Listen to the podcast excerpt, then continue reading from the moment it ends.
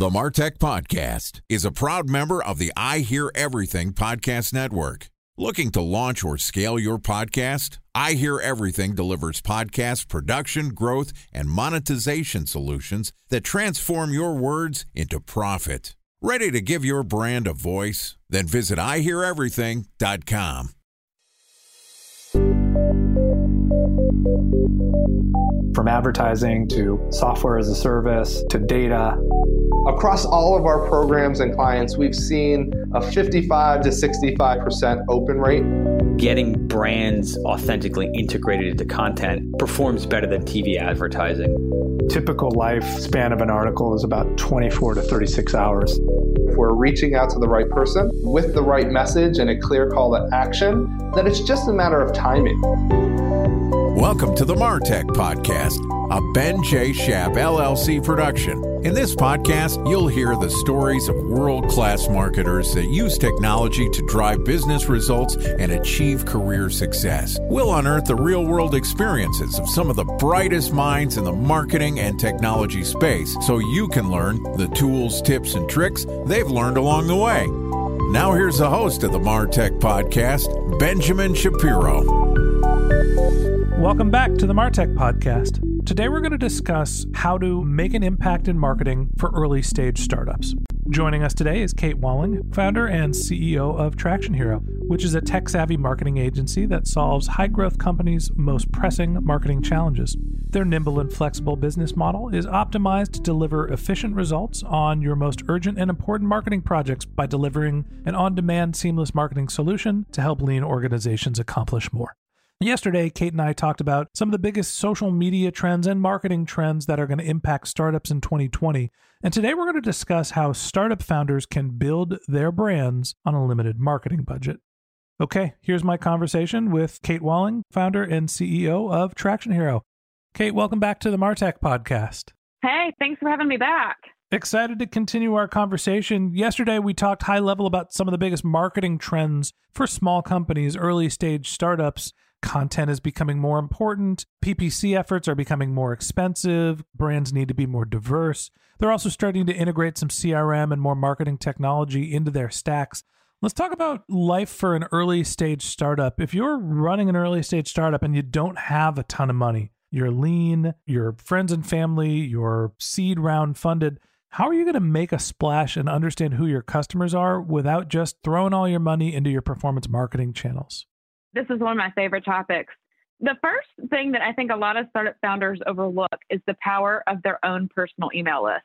So, what I always recommend is that founders keep an email list of their colleagues, people they work with, team members, family members, anyone that loves them enough to read the emails from them, and anyone that they meet at events through networking, et cetera, and send out regular email updates about what's going on with their startup you would be shocked at how proud and how helpful personal networks are for entrepreneurs. Because although you're in the trenches and it feels very hard every day, there's a sense of pride for people who know you, who see you trying to work to make your dream happen, and they want to naturally help you. I found that really helpful, but there's a specific way to do that content in that email. And I think what you want to do is use a very friendly, fun voice to kind of explain here's what's happening in the startup. Here are the challenges I'm having. And then I always do a section at the bottom of here's how you can help and then bullet point that out. And usually I'd say my click through rate personally for these type of emails is around 90%. It's really high. And my response rate is extremely high. And either I'll get encouragement back, which is always helpful for an entrepreneur, but mostly I'll get people with feedback about what I exactly have asked them for or help in some way or some sort of contact. And they'll kind of have me top of mind. So I think that's one of the most important channels that you can have early stage. I could not agree with you more. One of the first things I did, and actually not necessarily knowingly, this wasn't a strategy when I went from working at an early stage startup to running my consulting business, right? I had a new product to get off the ground. And I went through LinkedIn, downloaded all my contacts, got all of their email address, and sent a launch announcement that was saying, Hey, exciting news. I've moved on from my last startup and I'm taking on short term projects. Honestly, this was my way of saying, hey, I have left the old company and rationalizing why I did that and letting people know that I was available for hire. What I found was that was an incredibly effective way to not only tell people what I was working on, but to actually find my first few customers. Go from zero to one. Often that's the hardest part, understanding who your first customers are. So let's say you go through this process and you're reaching out to your personal network, your 1500 to 5000 contacts in LinkedIn or whoever is in your professional network. You send your email, you get a couple people that are interested in your products or services, maybe even starting to be your customers. What's the next step that is a low cost way to start moving beyond just your personal network? A couple things.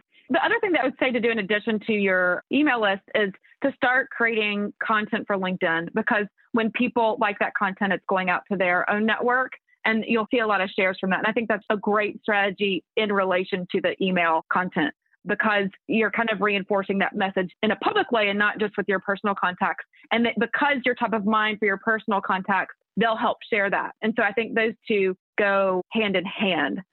Outside of that, what you want to do initially is make a couple pieces of marketing collateral about what you're selling, whether that's a PDF one page or a sales deck or something that explains what you're selling or what you're doing, just as an easy attachment, an easy leave behind for people. And there are really easy ways to do that now because there are programs like Canva that have templates for all these different materials, and you can build that very cost effectively and really appealing by yourself without hiring a designer. So I always encourage people to think about a pretty easy piece of collateral that they could create to send as a follow up. Time for a one minute break to hear from our presenting sponsor, Mutinex. In 1919, John Wanamaker said, Half the money I spend on advertising is wasted. I just don't know which half. Well, the advertising landscape has changed since then, and instead of reaching your audience on two channels, you're probably reaching them on 20. Turns out John didn't know how easy he had it. But that doesn't mean that you should give up on striving towards marketing effectiveness. No matter how complex your marketing strategy is, Mutinex GrowthOS is the market mix modeling platform that measures the impact of marketing on your bottom line. Mutinex's market mix modeling platform calibrates your insights against the latest market conditions so you can make media and marketing investment decisions confidently and quickly. Ready to take your team from I think to I know? Then join brands like Samsung, ING, and Asahi who make better marketing decisions with Mutinex. Mutinex GrowthOS. Your best decision starts here. To learn more about Mutinex, go to mutinex.co. That's M U T I N E X dot co. Okay, here's the rest of today's interview.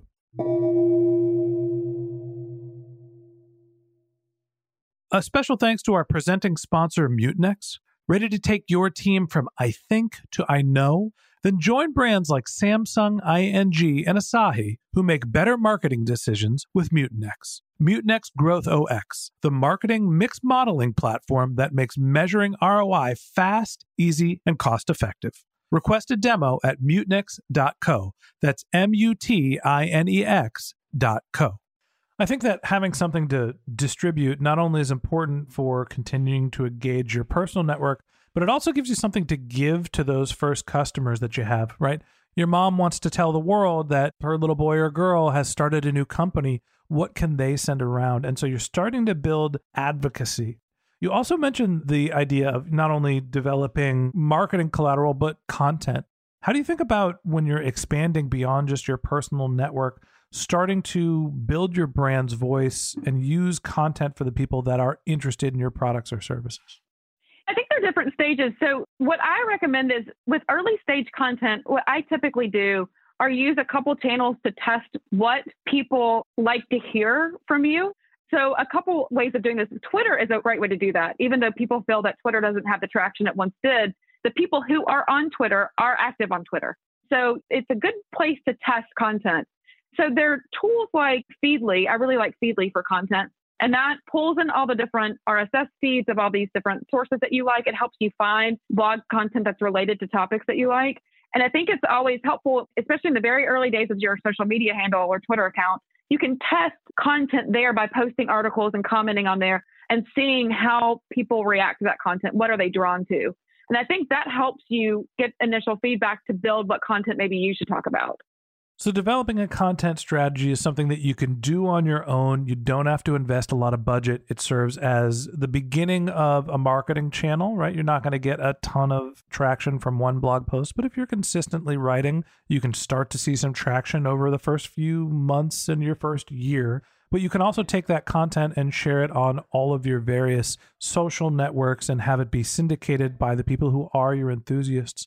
What are some of the other channels that you recommend marketers invest not only time, but the limited budget they have in to start to drive growth? Well, a couple things is going back to Twitter a little bit. I recommend using tools that are compliant where you can to start testing growing your audience. My favorite one for Twitter is called Jooicer, which is J O O I C E R, and it's pretty low cost.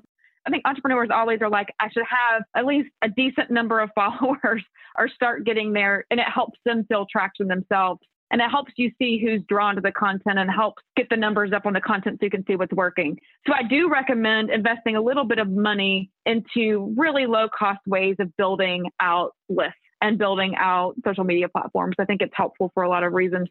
Beyond that, and entrepreneurs need to be careful with this, as I'm sure you've experienced.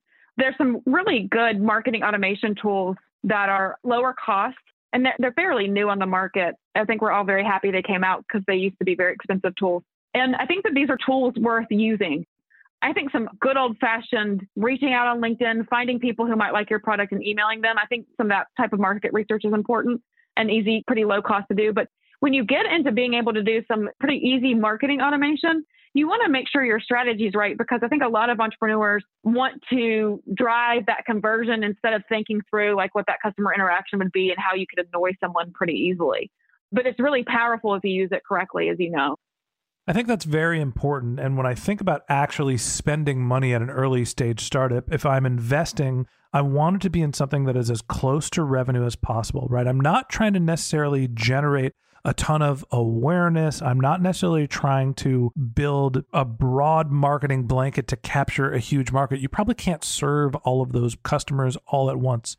What I want to do is be incredibly efficient, converting the customers that are somehow organically getting to my web products or services. And then I also want to be able to have the ability to retarget prospects. And lastly, create some lookalike audiences off of the people that are actually converting instead of just saying, I'm just going to generically market take the limited data that you can and work your way up the marketing funnel. Absolutely. And anything that you can do to capture email based on people's interests, you want to do that and then nurture them. That's, like you said, closer to revenue. As you start to think about expansion and you are seeing some traction, you're building out your CRM system, you're able to convert the people that are coming to your website, you're able to get people that are visitors that have left to come back now you're ready to start reaching out and start building some awareness and just generate net new leads. What are some of the channels and some of the cost efficient ways that you're seeing startup brands successfully start to actually scale? First of all, you've got to think about your sales cycle and how that plays in with marketing. And it depends on your market. On B2B, events are really important, and getting in front of people and getting your target audience in front of you is really important, and then scaling that. So what you can learn from hosting a small event or client event or new prospect event is what was successful there and then how do we scale that in terms of webinar in terms of demo videos in terms of content so that that material is helping the pipeline faster. And then also implementing that content into your marketing automation. So whenever you're looking at getting bigger you're taking what works obviously and then doing that at a larger scale. And then you're taking out any sort of pain point as fast as you can on that conversion roadmap I think the last question that I have for you is the flip side. What are some of the don'ts? We're talking about the do's. You want to start with the people you know, build some enthusiasm, get some referrals, start to be able to convert people that are coming to your services and sites, work your way up the marketing funnel. What are some of the don'ts that you shouldn't do when you're an early stage startup with a limited budget? So, for founders, it does matter in terms of what your brand kind of initially looks like. So when we talk about early stage social media platforms and that type of thing, I would not start social media platforms if the content you produce is going to not look very good or if it's going to be off target, off topic, or any of those things. that's one thing that throws people off because although you're not necessarily building up conversion for those channels, it is an impression that you give off and it matters early stage when you're trying to get partnerships lined up, you're trying to get early stage employees involved. That does matter. I think it leaves an impression pretty quickly in terms of what's important for the other parts of the business. So I would be aware of that.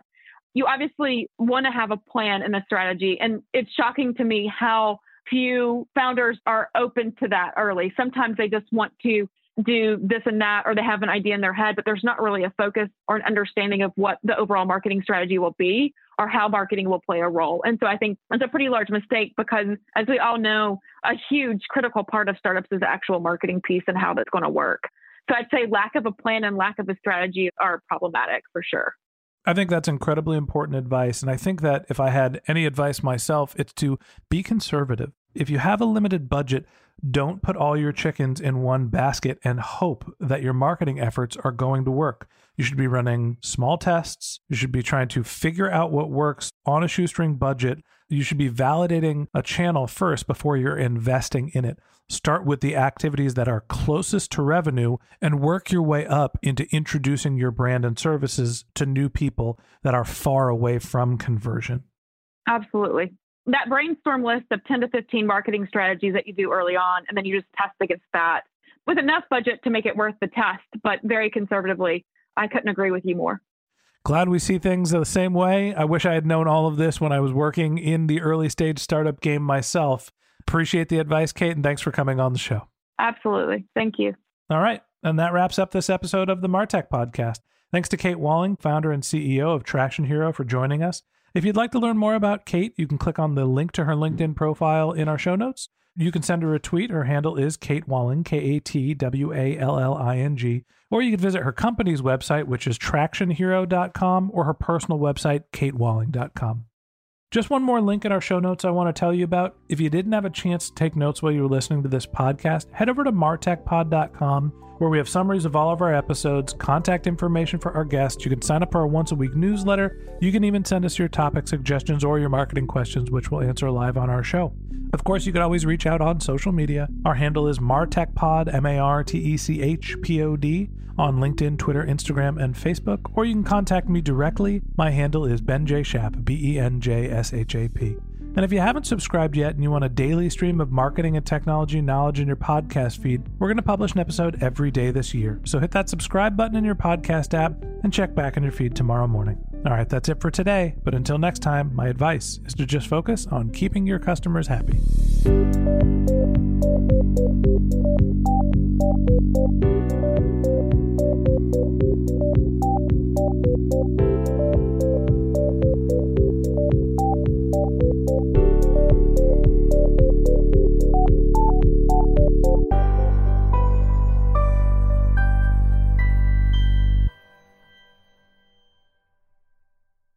Thanks for listening to the Martech Podcast, and I Hear Everything production. Looking to launch or scale a podcast like this one for your brand? Then visit iheareverything.com.